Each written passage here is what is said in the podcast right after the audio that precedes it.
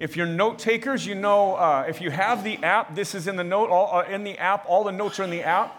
But if you're a note taker, it's kind of a starting point or a main idea. Uh, today's title is just full of things empty of God. So Isaiah calls God's people back to true worship, beginning with the removal of anything that hinders their, of course, or our, right? Our faith in God. So anything that would hinder. Anything that would get in the way, anything that needs to be removed, may we look at this through the eyes of what we need to remove as Isaiah is speaking to the people 2,750, 2,800 years ago. It's just as relevant today as it was then. And so we remember that as Isaiah speaks to the people then, we too struggle with the same things. So I, yes, see? now you know it's true. All right, good. Isaiah chapter 2. Let's go back to verse 1. It says that the word that Isaiah, the son of Amos, saw concerning Judah and Jerusalem. We began the book last week. We opened up chapter 1 of Isaiah. If you were here, it was a heavy passage, right? If you watched it online or if you were if you were here last Sunday, I just honestly, I remember going through it preparing for it just thinking Man, it's just like it needs to be said, like it's relevant and true today, but it's heavy. And, and, and as God just unpacked this, this, this pronouncement over people's worship, where he says, Listen, your worship is in vain. I wish you'd stop. I've quit listening to your prayers. Your burdens grieve me. Like when you open up your hands to pray to me, he says, I'm not listening anymore. And then he reminds them, and, and the passage, as always, and, and it's not, if you watch this online, it's not in there. This was at the end of our service last week.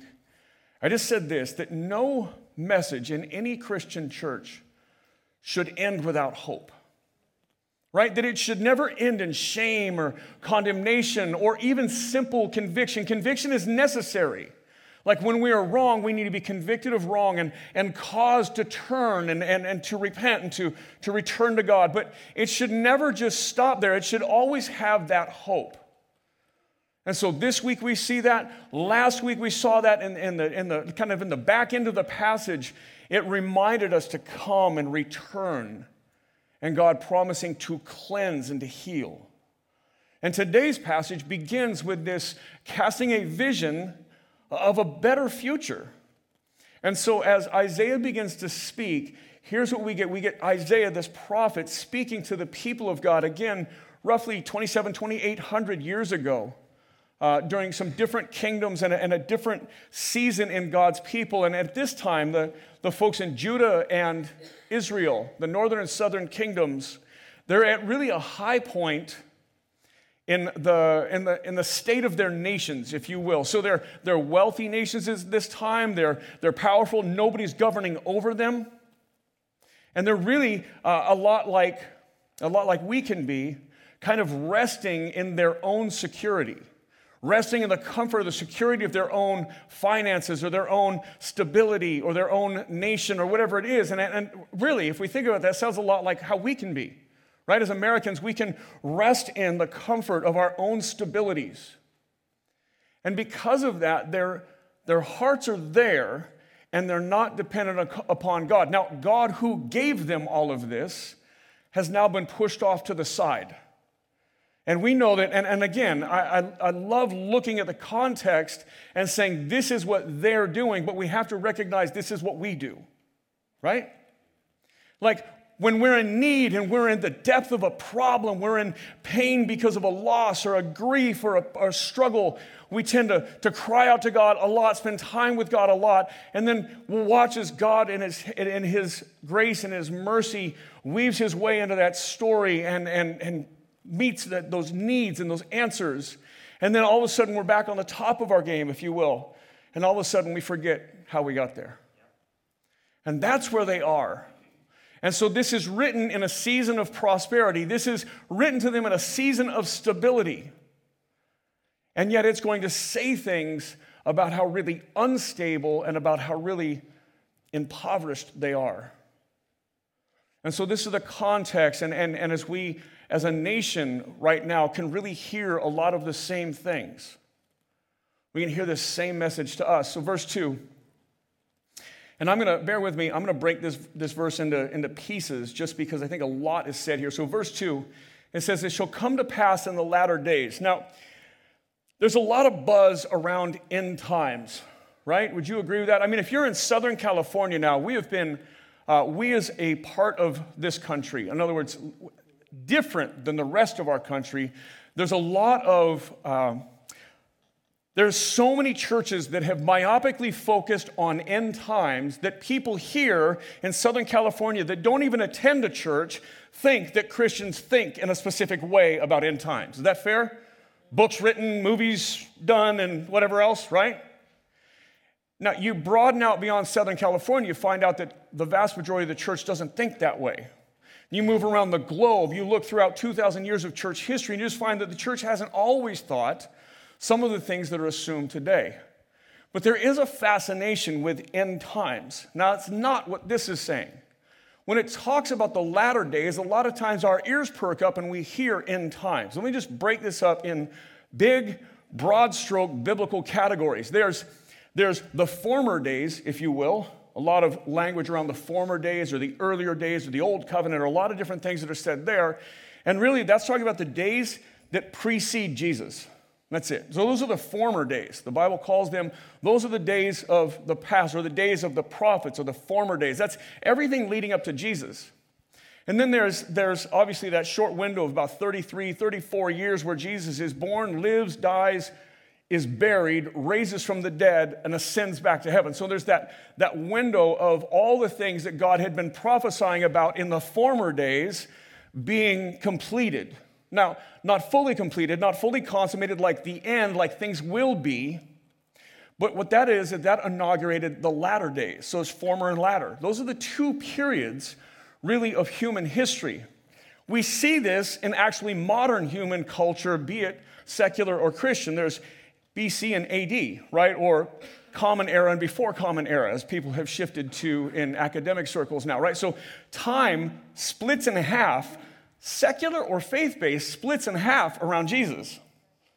You can call it before common era or common era and eliminate Jesus or God from the language. It's still true. It's still splitting it on one person in history. Fair? Former days, latter days, of which we are in. Now, latter days does not mean absolute end days, but it just means latter days. It's just talking about the season in which the gospel has been inaugurated, and that we're still waiting on, and this is the third epoch of time, eternity. Right? That's it. Just big, broad stroke categories. This is being written, Isaiah is written in the former days, in the, in the Old Testament. This is written before Jesus. And so when it says this, it shall come to pass in the latter days, they are looking forward to something that will take place. Now, Isaiah will write a lot about what's going to shift time, but he'll do that in many, many chapters from now. So we'll get there. But you also have to understand when Isaiah writes, and we said this last week, Isaiah writes to them about things that are going to happen to them in their day. Judgment will come in their day. It will also foreshadow things that will happen at the inauguration of eternity. Okay? But understand, most prophets, when we hear the word prophet, we think of future telling. We think of someone who prophesies about something far in the future, things that have not happened yet. And really, Isaiah is saying this hear what God says today. Hear where you are today. Check yourself today because here's what's coming right away. And so this is how Isaiah writes. Now, there's a lot of application for us, but this is what he's saying in his context. So, verse 2 again. It shall come to pass in the latter days that the mountain of the house of the Lord shall be established as the highest of the mountains. Couple things. When I say Temple Mount, do you guys all have a picture? The Temple Mount? No? There's a place in Jerusalem, this, this high peak. It's not the highest, but it is a high peak. And, and many have hypothesized that at once it was a highest peak, but it doesn't really matter. It was a high part in Jerusalem where Solomon's temple was built. Now, in this era, when Isaiah is writing, Solomon's temple is still around. It will be sacked and, and, and burned to the ground um, by the armies that Isaiah prophesies about, that tells them about. Hey, repent, or God's going to let these nations around you come in and wipe you out. They don't repent, that's going to happen in the book of Isaiah, right? So this is what he's saying. Well, then they'll rebuild that. There's the second temple. They will rebuild on that site. That will get destroyed later, burned to the ground around 70 AD, so about 1900 plus years ago. Today sits the Dome of the Rock, a mosque. Okay? So let that sink in for a minute. The high point of Judaism was a temple in the midst of the Holy Land, if you will, right? Right there in the midst of their nation, seated on a mountain, seated on a hill, right? This beautiful temple up on a hill. All the people could look and, like, that, that's the spot. That Solomon built that if you're living here. Or, hey, Solomon built something there and then it got burned to the ground and we rebuilt. Now, just, I want you to hear this. This repeated call of God is for them to return in their worship of God. If you don't, I'm going to let others come in and wipe you out. Okay? They don't listen. God does that. They return to God. They rebuild. They drift again. God speaks out. God tells them the same thing. They don't listen again. God lifts his hand off them, wipes them out, and today there's a Muslim mosque on that hill. Okay, so warning for the church, right? Like we ought to hear that, that God is a gracious and benevolent God, but there is a call, right? And that there is judgment. And judgment doesn't just mean eternal, but when, when God says, Listen, I will lay my hand on you and bless you and keep you, I will, I will hang on to you. But the deal is, you, you then worship me. In fact, I would say, then you worship me alone. And when you don't, I'm going to tell you, hey, you're drifting. Hey, you're drifting. Hey, return. Hey, you don't even look like you worship me anymore. You're no different than the people around you. Last call. And then it's just like, well, whoop, there you go. Everybody comes in and conquers. For how long, we don't know. But we got to hear that too, even if it's not a theocracy like Israel or Judah. But even if it's just us here in the city of Cerritos in a little local church called Generations. Right? Verse 2, one more time. It shall come to pass in the latter days that the mountain of the house of the Lord shall be established as the highest of the mountains, shall be lifted up above the hills, and the nations shall flow to it. So here's what he's saying listen, there's going to come a time when that big temple on the hill isn't going to matter, that we're going to build a house that cannot be destroyed, right? And so again, Jesus, eh, Jesus is being foreshadowed here in Isaiah. Isaiah is saying, listen, we're going to do this. And you've got to hear it in their context, like we've already got this. And Isaiah is saying, Yeah, and you're going to lose it if you don't pay attention. But then there's going to come a day where you and your beautiful temple will not house the center of worship, that the center of worship will be Jesus and not a building. Right? And we need to hear that. We're brand new in a building. This is not the church. Right? This, this structure, the things that we do, the stage, the cross, this is not the church. Like we are the church, the people, we are the church. We worship Jesus. Jesus cannot be contained in these four walls. And so we got to remember that now Jesus is the focus. And it says this, and all the nations shall flow to it. So God's promise fulfilled, right? Solomon's temple was destroyed due to their refusal to repent and return to God. The, this promise of worship restored is around Jesus rather than a building, and all nations worshiping God is fulfilled in us today. Right? That's us. And here's what's really cool is we're not all myopically one nationality or ethnicity or race or one color or one age group or one socioeconomic status. In fact, as we keep kind of just taking stock of who's here, there's not even a dominant ethnicity here, right? That we just kind of look like our city. And that we just reflect the people around us as, as we embed in a neighborhood. That's all nations coming to worship. And there's, there's a truth about geographical nations. There's a truth that Jesus will be worshiped all over the planet. And, and the, the, the largest base of faith or the largest religion in the plan, on the planet today by far is Christianity in all its variety and differences, but it's Orthodox or Catholic or Protestant, whatever it might be, it's still all those that unite around Jesus cover the globe. That this is fulfilled in us today is incredible. But the warnings remain the same of keeping our eye fixed on Jesus, right? As Hebrews says, the author and finisher of our faith.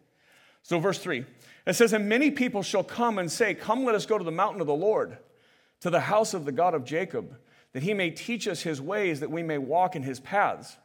For out of Zion shall go forth the law and the word of the Lord from Jerusalem. And so, out of Zion, Zion becomes this this place or this, this way of talking about Jesus leading not from a building, not from a, a location on a map, not, not some GPS coordinates, but that Jesus will lead from his high holy hill called Zion. And so it, it, just continues. Now remember, Isaiah 1 was this big, heavy, like when you pray, I don't even want to hear it anymore. Your worship should cease. Your holiday should go away because you're so far from me. Now, now Isaiah, now God through Isaiah is, is painting us a picture of something better. God's saying, Here, here's what I want to do. Here's what I want to see. I, I want to see people over the planet. Not even I want to, but I will see people all over the world worship me, throughout history, worship me. Every age and, and ethnicity, every language, every tongue, tribe, and people, they will all worship Jesus. And we will lose this idea that a building is where we worship, right? We need to hear that too. Like that we begin our week, Sunday morning begins our week here, corporately gathered, which is incredibly important. We talked about that in January, that this is, this is deeply needed but that we can continue to worship throughout the week, be it in our homes, in our workplaces, in our schools, in our community groups, in the things that we like to do, in our hobbies, in our families, whatever it might be.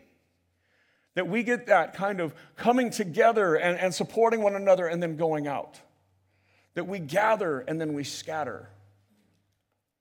And so we get to see this preferred future lived out in us. And then it calls us to mission It says, Many people shall come, and many people shall say, Come and let us go to the mountain of the Lord. Listen to how this is reflected all the way at the end of the Bible in, in, Revelation 22. As it says, the Spirit and the bride say, now the Spirit, right, the Holy Spirit of God, and then the bride, that's the church, right? Say, and let the one who hears say, Come. So then the hearers are now saying also, Come.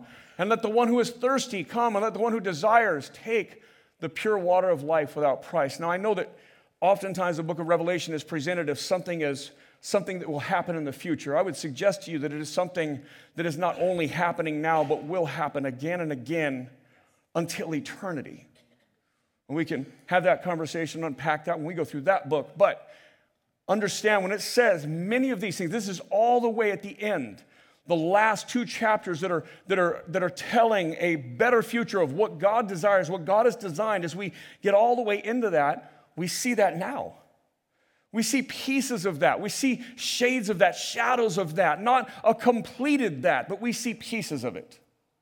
And definitely what we get to experience here is a lot of variety and a lot of different nations, a lot of different people, one nation, but a lot of different people groups coming together and worshiping God. But what's important is it reminds us that us, that we, that the people that come also, that we are a people of mission, that we are a people who invite others to come. Right? That what we have found here, if we have found grace and mercy and love, if we have found forgiveness and redemption, that if we have found that, that, that we should be a people that welcome other people, that call other people to join with us. That we should say, listen, I have found something so, so deep and so satisfying in Jesus that I want you to have that. So it says the Spirit and the bride both say, Come. So the Spirit of God is out there drawing people, but we should join in and that we should invite as well. We should, we should say, Come find what I have found life in. Right? Verse 4 He, Jesus in this case, he shall judge between the nations and shall decide disputes for many peoples. And they shall beat their swords into plowshares and their spears into pruning hooks. Nation shall not lift up sword against nation, neither shall they learn war anymore. Last week I said something that that, that stuck. We've talked about it a few times uh, over the week. I said that there is no political solution to a spiritual problem. Right? We were talking about some of the things embedded in, in, in our culture and how we often respond by trying to legislate it or vote it in or change it by voting the next right person, man or woman or whatever in, right? But then it said there's no political solution to a spiritual problem. Listen to how the, and, and this is obviously a, a, a, cultural hot topic right now of racism and war. All those things are in the news right now. There's potential wars in Syria, and there's wars potentially winding down that we've been in for two decades. We talk about racism and, and division and politics of identity. And just listen, it says, and he shall judge between the nations and shall decide disputes for many peoples. And they shall beat their swords into plowshares and their spears into pruning hooks. Nation shall not lift up sword against nation, neither shall they learn of war anymore. Jesus says this when, when I gather all, worship of Jesus eradicates all those issues. Right? You can't gather here and worship the same God and judge the person sitting next to you by the color of their skin. You can't judge them by their job or their income bracket. You can't judge them even by their politics. You can, and here we're imperfect. We can disagree. We can, we can wrestle through issues. But here, this is where it's a level playing field. This is where we say all are separated from God by sin and that all must come through Christ alone. Here is where the here is where equality is found. Here is where peace is found. And when this when this level playing field trickles out, this is where Jesus says, and then there will be no more need for war. And just paints this picture of a future of peace. So, peace. Isaiah casts God's vision of true peace through Christ. This vision stands as a clear view of a preferred future if we pursue God completely. And here's what he says O house of Jacob, come, let us walk in the light of the Lord. So here's this preferred future. Here's this day where Jesus will reign and not in a building. Here's this day where we will all look and set our eyes up on what we will see as Christ and not division, Christ and not religion, Christ through faith we will see. And we will not be dependent upon a nation or a tribe or a language or something, that we will all look and that all the divisions that separate us today will be united in Christ and that there will be no more wars on this planet. And he paints this picture. he says, literally, you will, instead of, it's just not just no more war, but instead this bountiful harvest. That you will take your swords and you'll, you'll beat them into farming implements because you need them and you don't need swords. And so he paints this picture. So, God, on the heels of this heavy Isaiah 1, this, this saying of, listen, your worship is in vain, on, on the heels of all this, calling the church or calling the people of God to repentance, he then begins to paint this picture of what things will be. In fact, what things should be, but that sin has ruined and what God is restoring. And then he says, and he invites us all, come, let us walk in the light of the Lord. Come, let us walk the way God calls us to walk. Come, let us live the way God has created us to live. Verse 6, he says, For you, meaning God. Now, Isaiah, we have to follow through the, the pronouns sometimes need clarity. And so now, Isaiah in this vision is speaking back to God. So now, Isaiah on the other side of this has written this down for us. And so now Isaiah, speaking back to God, says this For you have rejected your people, the house of Jacob, because they are full of things from the east and of fortune tellers like the Philistines, and they strike their hands with the children of foreigners. So here's this preferred future that God has painted on the heels of here's what we're doing. So here's what we're doing, here's what God wants for us. And now Isaiah, his heart cries out to God. He says, God, but you've rejected us. Here's the example he gives. Because they're full of things from the east and of fortune tellers like the Philistines. And they strike their hands with children of foreigners. Now, remember what Isaiah said last week Isaiah, in Isaiah chapter 1. He says this Your silver has become like dross, and your best wine mixed with water. Now, i have never done anything with silver, but Obviously, we, uh, if you've heard this taught in churches or whatever, silver is heated and heated until the dross, the impurities, the flaws are heated and they rise up and they are scooped off until you get a pure metal. This is true of gold, of silver, of whatever. And so this the, the thing that is the impurity is called dross. And he says, so it's like you've taken your pure metal, your pure silver, your pure gold, and it's like you've added the impurities back in it. You've taken your best wine and you've watered it down. And we talked about this last week that when we, when we, uh, when we water down the message of the gospel, when we water down our worship, right? It's like silver with dross in it or wine that's watered down. Right? We water down our message. We water down the actual gospel itself as we add things into it. In verse 6, he's saying this because you're full of things from the east, full of fortune tellers like the Philistines, they strike their hands with the children of foreigners, right? Modern equivalents that are super common in our day, right? Christians who also have psychics or astrologists, right? Oh, I got to read my horoscope for the day, or go to someone else to tell me the future. Or, and this is super common, right? Christians that speak about karma, and I know most people just mean kind of like what comes around goes around, I get that. But karma is, is something embedded in an Eastern religion. In Hinduism and Buddhism, speaking about the things that you do have a cosmic, divine, if you will, but have a cosmic recourse, right? Which is completely counter to the gospel. But Christians that are so watered down by the culture that we're in will go and pursue fortune telling, or we'll, we have language just engrafted in us that is counter to God. Uh, and again, I, don't want to light any fires that have to put out later, but Oprah, right? I mean, like just the entirety of the New Age, God within you belief that creeps into all of Christianity, that self help and self esteem, when, when God never calls us that, He calls us to God help and God esteem. And I know a bunch of you are like questioning, like, wait a minute, but there's self esteem issues. and I know, I get it. Trust me. Trust, trust God. Never does he call us to exalt ourselves. In fact, every time we do, he calls us to repentance. And yes, understanding the image of God in you is incredibly important, but it's still not self esteem. And it's still not, self help is not the ultimate answer. Help in Christ is the answer. Right? The idea of our image, right? That we are created in God's image. Yes, but he made us out of dirt. Somewhere in between there's probably a good self image, right?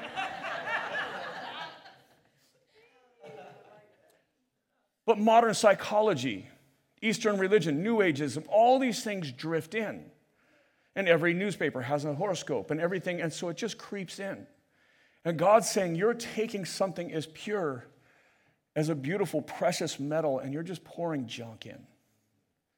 That you're taking the gospel that needs none of your help and you're adding to it right? That big warning that comes out of the Bible in Revelation neither take away nor add to this, right? That you would not try and change what God has made. False worship. The technical term for this is syncretism. When we take and we sync different things together, we, just like every generation before us, struggle with missing false, mixing false worship in with true worship. Isaiah reminds us that God rejects worship mixed with idolatry. Verse 7 says, The land is filled with silver and gold, and there is no end to their treasures. Their land is filled with horses, and there is no end to their chariots. Here's what he's saying listen, in your place now, instead of a dependence upon God, is a comfort within your things, right?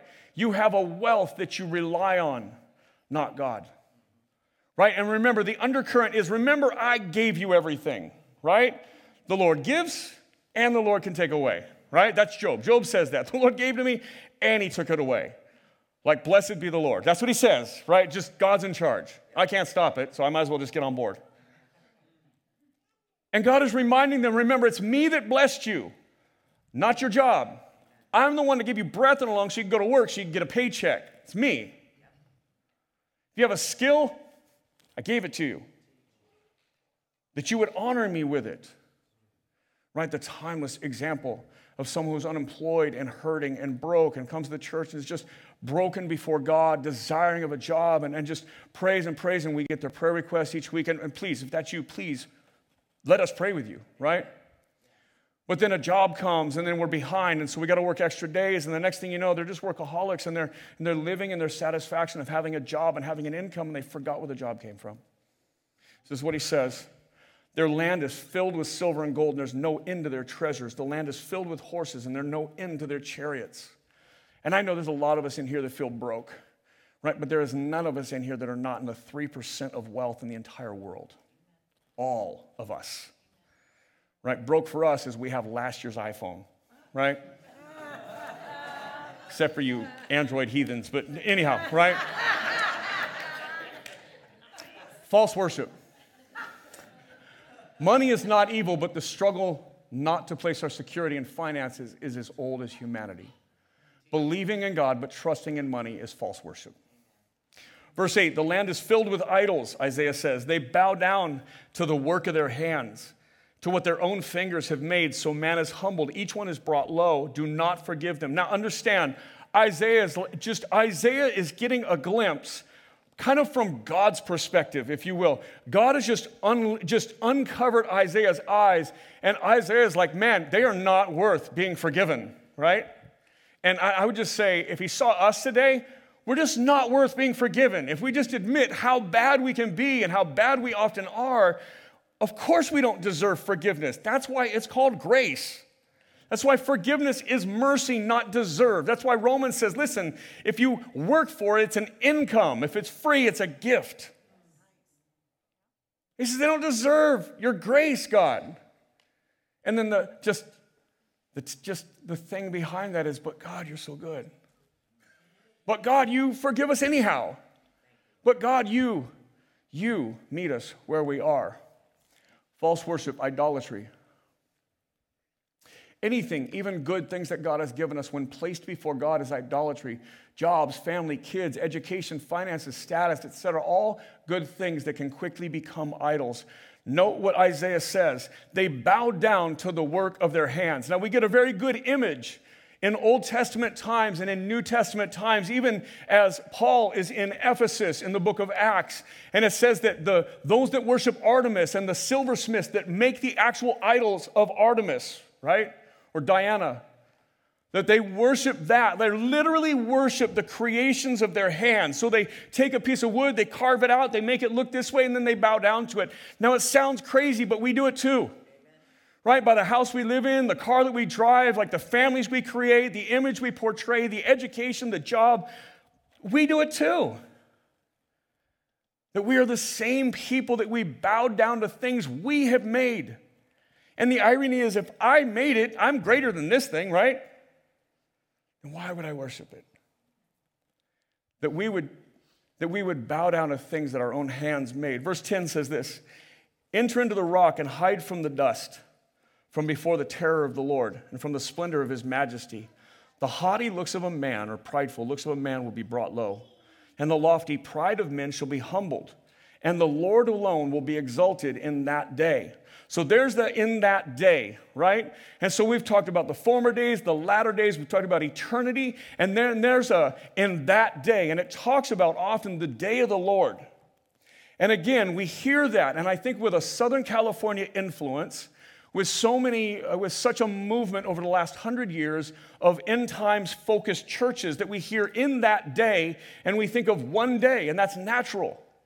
But understand that Isaiah says in that day, and then the Babylonians are going to wipe them out. And then they're going to kind of shuffle things around, and then the Persians are going to wipe them out.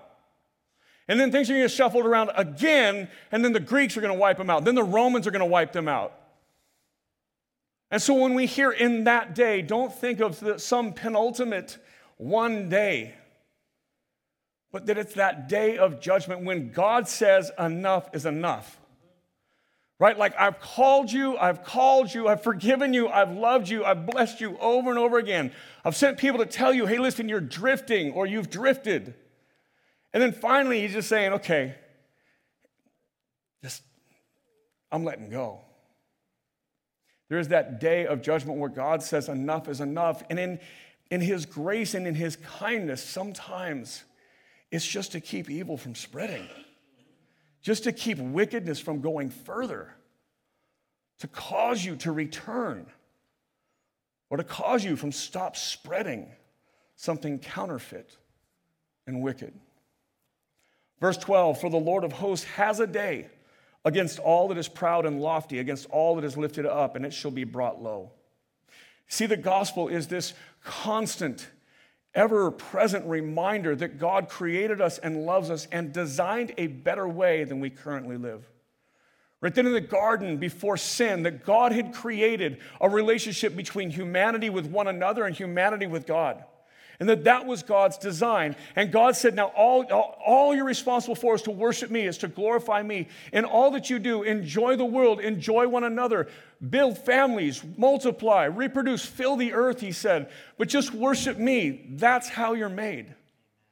And as human history obviously knows, we've all failed that. So we've all just said, Hey, I know better than God in this moment right? Whether we've consciously said that or, or subconsciously said, well, I know that God says that, but I'm just going to, if this, what could it hurt? Or, I don't want to do that. I'm just going to do this. And that's the world we live in today, broken by sin.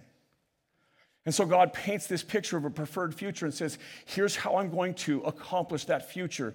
I'm going to come down, I'm going to give my son, God in human flesh, going to come down and live the life you were called to live, and then die your penalty. I'm going to pour out my judgment on Jesus. My eternal wrath will go out on my son. As we see Christ lifted up on the cross, we hear him say, My God, my God, why have you forsaken me? As the judgment of God is poured out on Christ instead of us. That's eternal judgment. But that doesn't mean that God doesn't judge humanity throughout history. Sometimes I said, even in, in his mercy, just to stop the spread of evil, just to prevent things from going further. But then there's that message of hope, but in Christ, who lived and died and rose again, you can find redemption. You can find healing. You collectively, you individually, that I will restore all things. And so, as God continues to paint that picture of what it's supposed to look like, He reminds us that through Christ, that is what it looks like. That in Christ, we get to experience that now and then fully forever. That in these days, we get to experience redemption. And, and, and, and I say this, we will constantly need repentance. All of us. We will constantly, our hearts will constantly drift. John Calvin, 500 years ago, just made a comment that has lived on since him. He says, Our hearts are factories for idols. We just turn out idol after idol after idol. We repent and break this one. We got 10 more sitting here. That we are just constantly making idols that we worship. Verse 13, against all the cedars of Lebanon, lofty and lifted up, and against all the oaks of Bashan, against all the lofty mountains, and against all the lifted hills and against every high tower, and against every fortified wall, and against the ships of Tarshish, and against all the beautiful craft. Let me just give you some modern equivalents really quick. The cedars of Lebanon and oaks of Bashan, boasting of our own personal strength and security. Lofty mountains and uplifted hills, that pride of nation. Every high tower and fortified wall, military power. Ships of Tarshish and beautiful craft is economic strength. That sound familiar? I think we live in the greatest nation on the planet. I think we live in the greatest nation that's ever been. Flaws and all, baggage of our history and all. We live in far, by far, the most prosperous nation ever. Because of that, we rely on these things our own personal strength and security, right? our own comfort, our own economic stability, our own military, whatever it might be. We forget it's God. God who is bigger than all these things. Verse 17, it says, And the haughtiness of man shall be humbled, and the lofty pride of men shall be brought low, and the Lord alone will be exalted in that day, and the idols shall utterly pass away. I moved this verse around from earlier when we were talking about idolatry, but Romans says this because they exchanged the truth about God for a lie and worship the served creature rather than the creator who is blessed forever. Amen. Here's what he says You have traded in worship of the created rather than the creator. He speaks to them, and in this context, he's talking about sexual sin, he's talking about gossip, he's talking about violence, he's talking about lying, he's talking all kinds of things. And in each one of those cases, what he's talking about is trading in worship of God for worship of something God created. Just understand that everything we, in any time we trade in worship of the Creator for worship of anything else, it's created things. whether it be an experience or a feeling, a, a, a position of authority, and, and a family. Again, good things that God created that we misuse can become idols. Verse 19, it says, And then people shall enter the caves of the rocks and the holes of the ground from before the terror of the Lord and from the splendor of his majesty when he rises to terrify the earth. When he rises to terrify the earth.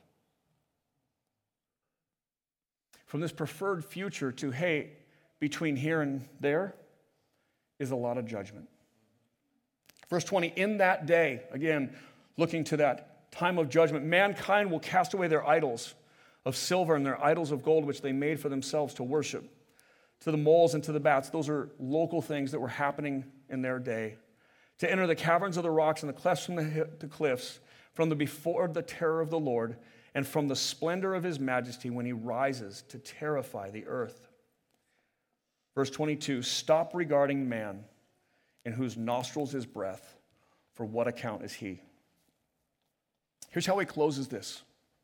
And here's our takeaway. Here's what we need to hear. All those things that we tend to put before God, we tend to do because of the eyes of other men. Is it really you that looks at the front of your house and hopes everybody loves it? Or are you just really hoping your neighbor does? It's because of other people. And he just says this stop regarding man in whose nostrils is breath. For what account is he? And it just brings us all the way back to Genesis, where God exhales the breath of life into the nostrils of Adam and reminds us remember who gives life? That's who you worship. Everything else is false.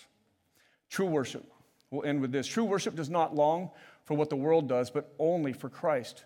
Keeping our eyes fixed on Jesus keeps our hearts from idolatry and keeps our worship pure. Psalm 119 says it like this I will meditate on your precepts and fix my eyes on your ways. I will delight in your statutes. I will not forget your word. Let's pray. Jesus, we love you. And I'll say, for your grace and for your mercy, when I deserve nothing for judge, but judgment, you're still loving and benevolent and grace filled. Because you haven't completely wiped us out yet, God, we should know your grace. We should trust in your forgiveness and your love. We should allow for the fact that we will never get it right, but we should never stop striving. Jesus, you are a good and gracious God. You are a generous Savior. You are God who gave his life. And you're the Savior who lives. You're the creator of all things, and we must place all of ourselves in you. Let us hold nothing back. I know that's a lifetime pursuit, Jesus, I know. But it starts today. Whatever's on our hearts, whatever you've convicted us of, whatever you're speaking inside of each one of us, let us lay it down. Symbolically, laying it down at the foot of the cross where you were nailed for that sin. Let us repent and return whether that be for those here that don't call themselves believers, may they, may they say, okay, I want to be a follower of Jesus. For those of us who have been walking with you for a long time, let us, let us hear the voice of what you would convict us of. Let us be forever transformed in your image. It's in your name, Jesus.